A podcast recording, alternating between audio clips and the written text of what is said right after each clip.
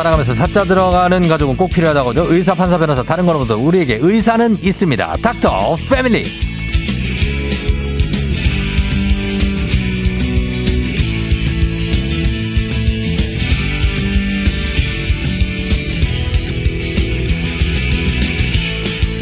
야수와 귀요미 그 사이 어딘가에 존재하는 피부과 전문의 김홍석 원장님 어서 오세요. 네, 안녕하세요. 예, 반갑습니다. 지난주에는 안과 김주현 선생님 오셨는데 네. 그분이 이제 좀 뭐, 뭐 헌칠하고 네. 뭐 약간 좀 모범생 스타일이에요. 네. 그래가지고 이제 공부로는 내가 광진구 쪽에서는 음. 뭐 전교 1등도 뭐 하고 네. 뭐 그랬다. 네네. 근데 뭐 선생님도 사실 왕년에 어떻, 어떻습니까? 어디 쪽을 좀 잡아주셨습니까? 아, 저는 네. 아, 저, 저는 하는 거 보면 뭐 약간 좀 경상도 쪽에. 네, 맞습니다. 어, 어디 쪽입니까? 아, 저 부산이고요. 부산. 네. 네.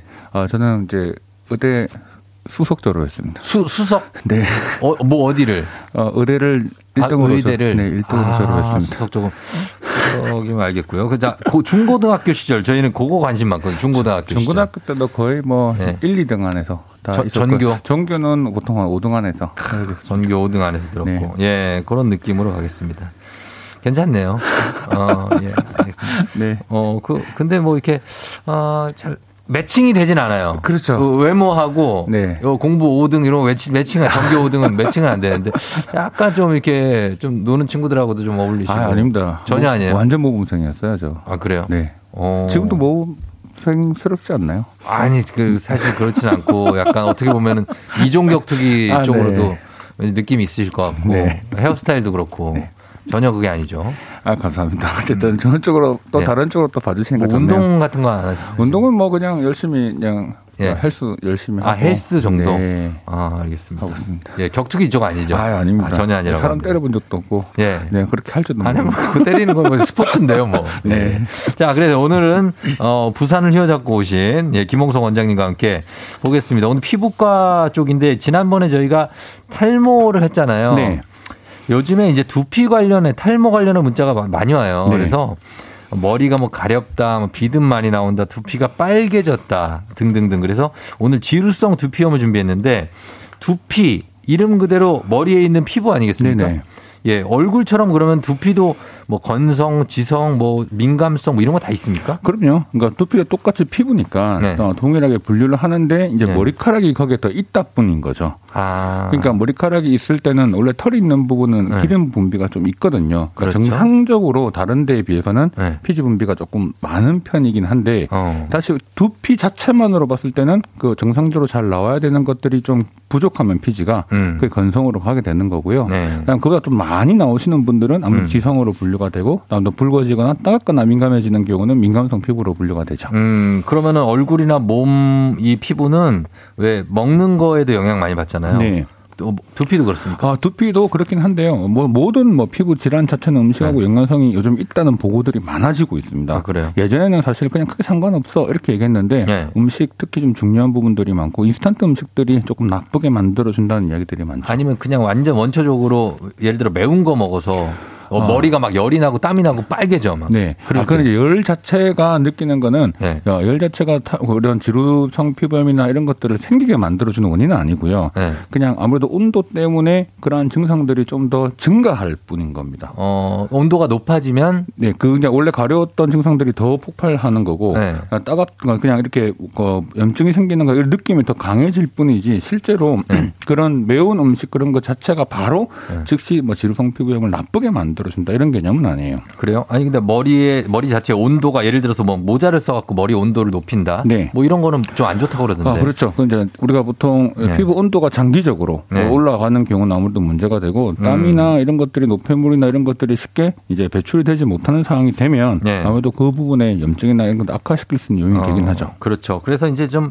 통풍이 잘 되게 해주는 게 그럼요. 아무래도 좋겠죠. 네, 예. 그러면 스트레스도 두피에 영향을 줍니까? 아, 근데 주긴 합니다. 이게 그래서 보통 확실히 여쭤보면요. 네. 어, 학생들, 공부하는 학생들이 특히 이런 증상들이 좀 많이 생기고 음. 전에 뭐 직장인 분들 중에서 스트레스 받으셨던 음. 분들 중에서도 맞아요. 증상이 좀 나빠지는 것 같아요. 어. 그래서 어, 보통 보면은 이런 스트레스가 악화 요인이기도 하고 네. 계절도 조금 영향을 주기도 합니다. 계절은 어느 계절이 좀 어? 가을, 겨울이 좀 많고요. 네. 그 다음에 지금도 아직까지 나빠지는 계절 중에 하나입니다. 아, 저희는 흔히 생각하기에는 이제 여름, 봄, 여름에 왜 땀도 많이 나고 네. 막 그러니까 그때 좀 피부염이 생기지 않을까 하는데 오히려 가을 겨울이에요. 그렇죠. 건조할 때. 아, 건조한 게 더 안 좋아요. 그렇죠. 건, 왜냐하면 원래 정상적으로 나와야 되는 피부 분비가 있을 때 피부까지 건조해져 버리면 네. 더 나빠지는 경우를 좀 많이 봐서 아. 교과서적으로 봤을 때는 어, 확실히 이제 가을 겨울이 나쁜 인자라고 네. 얘기하고요. 네. 아, 저희 경험으로 봤을 때도 조금 이런 지금까지 네. 지금 지금 계절까지는 조금 많이 오고요. 여름 때는 오히려 조금 어, 자주 또 씻는 분들이 많으셔가지고 어. 어, 오히려 조금 그런 증상들이 조금 줄는 것 같아요. 그럼 사람마다 그 피지 분비량이 다 다릅니까? 아니면 총량은 똑같습니까? 아, 다 다릅니다. 다 달라요. 네, 음. 피지의 성격, 피지의 크기 뭐 이런 것 자체가 전부 다 네. 각자 다르다 보니까 아. 거기서 나오는 양 역시 다르죠. 그렇군요. 그럼 만약에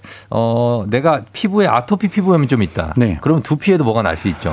아, 아토피 피부염은 전신 질환 중에 하나거든요. 그렇죠. 네. 그러니까 이게 아무래도 아토피 피부염이 있을 때 이런 뭐 두피 쪽 질환이나 뿐만 아니라 다른 피부염 역시 나빠지게 만들어줄 수 있기 때문에 아토피 음. 피부염은 모든 피부 질환의 가장 안, 안 좋은 개념이라고 생각하시면 음, 됩니다. 그래요. 저희가 이제 질문이 저는 진짜 질문 많이 할 수 있는데 네. 일단 지루성 두피염이 뭔지에 대해서 좀 정의를 내리고 네. 그리고 가보도록 하겠습니다. 아, 이게 지루성 두피염이라고 하는 거는 일단 피지 자체의 염증 반응이라고 생각을 하면 돼요. 근데 음. 사실은 조금 진, 그런 지루성이라고 이름이 적혀 있어서 마치 그런 느낌이 좀 있긴 하지만 네. 실제로 두피 전체에 생기는 뭐 우리가 염증성 그다음 음. 또는 우리가 각질이 또 생기기도 하고 네. 그다음에 어떻게 뾰루지처럼 트러블이 생기는 이런 부분들의 질환들을 총칭하는 게 네. 보통 어, 지루성 두피염이고요. 네. 보통 이런 지루성 피부염은 두피만 생기는 건 아니고 어. 얼굴도 보통 같이 오는 경우가 많습니다. 그렇죠, 그렇죠. 네. 예, 모낭염하고 다른 겁니까? 좀 다릅니다. 모낭염은 모낭 자체에 염증이 생기는 그 증상 하나를 지칭하는 거고요. 어. 이 지루성 두피염에는 이 모낭염 증상도 약간 포함되어 있어요. 아. 약간 좀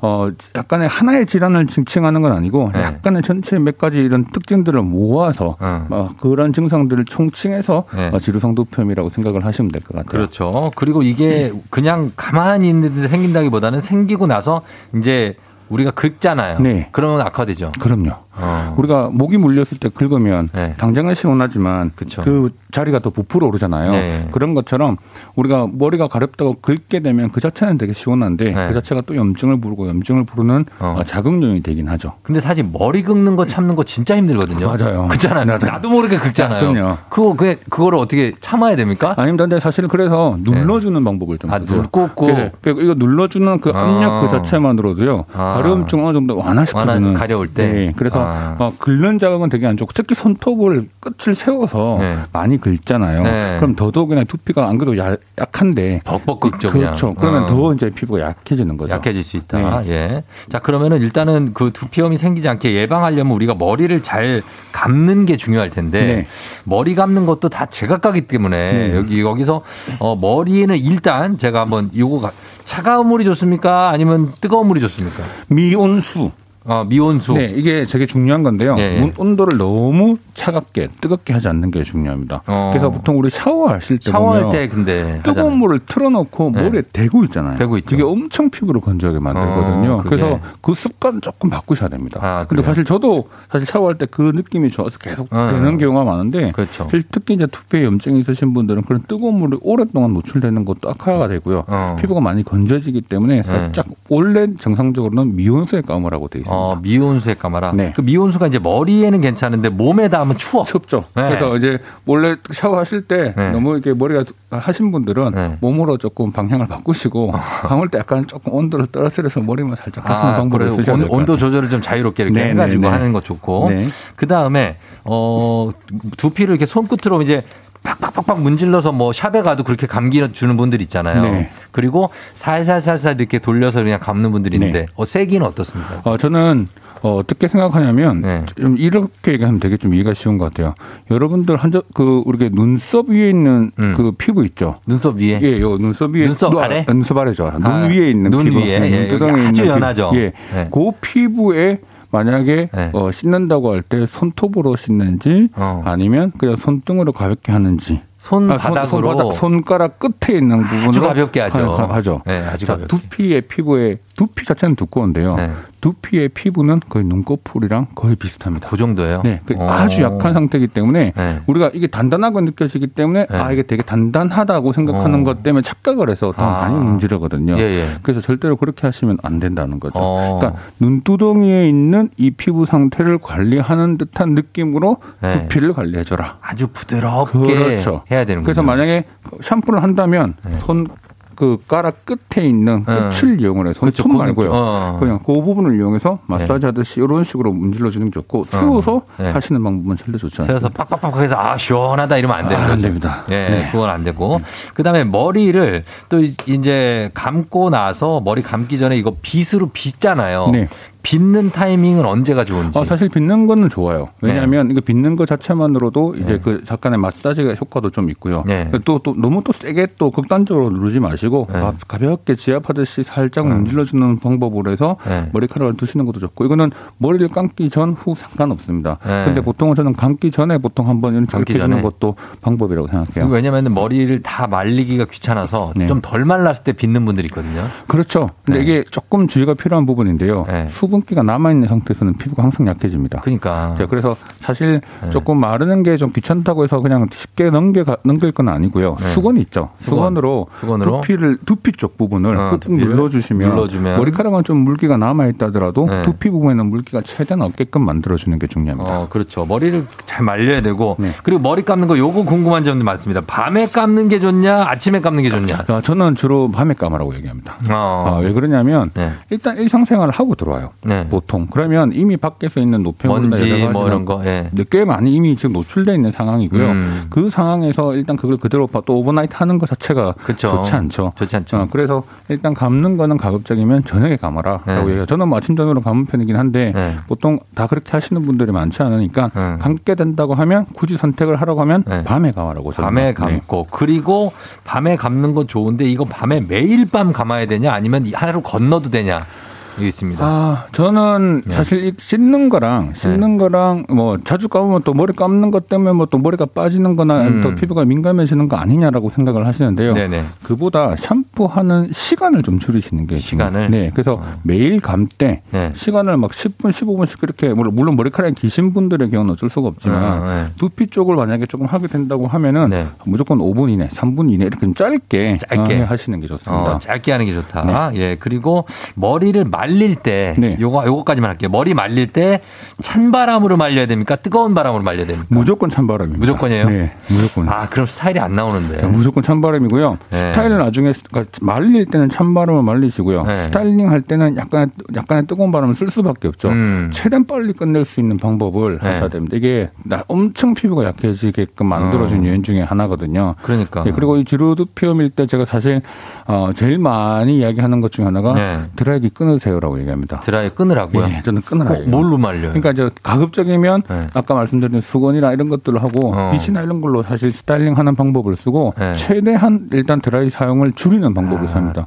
음. 건강한 피부는 상관이 없어요. 네. 건강한 두피에서는 크게 문제가 되지 않는데 네. 기루성 두피염 있고 너무 가려워요, 따가워요, 염증 생겨요 하시는 분들한테는 어. 주의가 좀 필요해요. 그래요? 좀 네. 건조하게 만들어야 돼요? 많이 건조해집니다. 너무 건조해지거든요. 아, 그 드라이어 하면? 드라이어 너무 건조해져서 아. 실제로 아까 제가 눈두덩이에 네. 있는 피부랑 똑같다고 했죠. 네네네. 거기에다가 헤어 드라이기 한다고 생각하시면 돼요. 음. 그 느낌이라고 생각하시면 됩니다. 자, 하나 마지막 하나 더 네. 비듬용 샴푸가 따로 나오잖아요. 네. 그거 도움 됩니까? 아, 도움 됩니다. 돼요? 네, 이게 이제 우리가 지루두 피염의 원인 중에 하나가 말라세치아라고 하는 이제 균이 하나 문제가 음. 되거든요. 근데 그 균이 무조건 문제를 일으키는 건 아니고요. 네. 그게 피부 장벽이 약해진 상태에서 그 균이 타고 들어와서 문제가 생기는데 음. 보통 이런 어, 샴푸 중에서 비듬을 잡아주는 거는 그 말라세자를 조금 줄여주는 네. 역할을 좀 하다 보니까 음. 실질적으로 어, 이런 비듬의 효과가 조금 더 어, 좋습니다. 그래서 음. 실제로 비듬이 너무 많이 생기시는 분들은 네. 그렇게 사용하셨을 때 좀 도움을 많이 보는 어, 경우가 많아요. 비듬용 샴푸도 효과가 있다. 네. 알겠습니다. 자, 여러분 지루성 두피염이나 두피에 대해 궁금한 점 단문 50원 장문 100원 문자 샵 8910이나 무료인 콩으로 계속해서 여러분 보내주세요. 저희 음악 듣고 와서 여러분 궁금증 해소해 드리도록 할게요. 빛과 소금입니다. 샴푸의 요정. 자, 빛과 소금의 샴푸의 요정 듣고 왔습니다. 자, 오늘, 여기 좋은 노래 들었지만, 지루성 두피염. 지루성 두피염에 대해서 여러분 피부과 전문의 김몽석 선생님과 함께 하고 있습니다. 왜, 왜요? 아, 저, 딱 끝나자마자 샴푸 요정이 나와서 네. 너무 그냥 그게 어. 재밌어가지고요. 아 그렇죠. 네. 예, 저희가 다 전략적으로 그럼요. 예 하는 겁니다. 여러분 질문 한번 볼게요.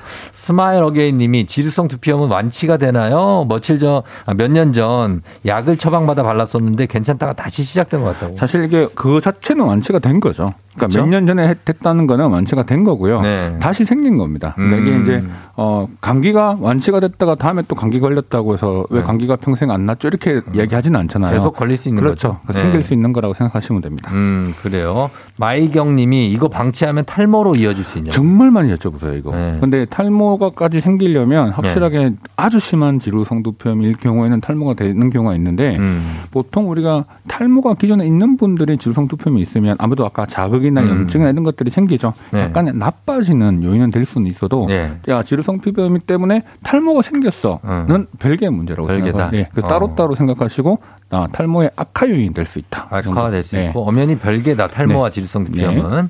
어, 샛별님이 지루성 두피염이 얼굴 쪽으로 내려올 수도 있냐? 어, 내려올 수 있습니다. 그래서 어. 이렇게 머리 밑으로도 내려오고요. 그다음에 네. 요 밑에 얼굴 쪽의 중심 부분에서 음. 이렇게 우리 미간이나 네. 코 옆에 이런 부분에도 지루성 어. 피부염이 생기기도 합니다. 생기기도 한다. 네. 이구고님이 정수리 옆에 딱지 같은 게 있는데 자꾸 떼어넣어서 그런지 한 10년째 없어지지가 않는데 이것도 지루성 두피염이냐. 병원 가보셔야 될 것 같은데요. 10년째 그걸 네. 딱지를 뗐다 붙였다 고 계시다고요?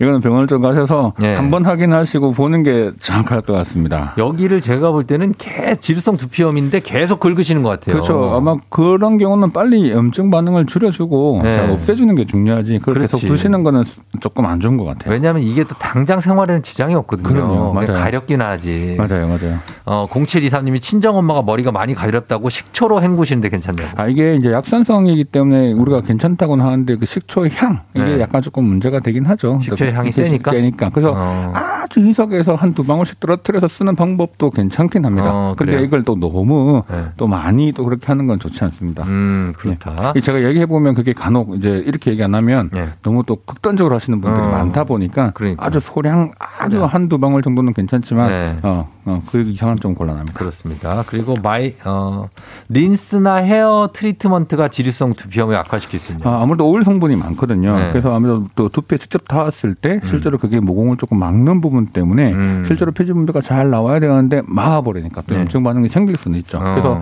그래서 트리트먼트 같은 경우는 가급적이면 머리카락에 모발 그렇죠. 어, 모발에만 하시는 게 좋습니다. 그렇죠. 뭐그 두피에 닿지 않게 그럼요. 모발만 직접 만지면서 이렇게. 머리 끝에만 해도 될 것 같은데. 그럼요. 근데 보통은 네. 끝이나 또뭐 전체가 좀 손상이 있는 분들은 네. 살짝 이렇게 뭐 그렇죠. 이렇게 내려서 하시는 네. 방법을 쓰시는 그런 방법도 괜찮을 것 같습니다. 네.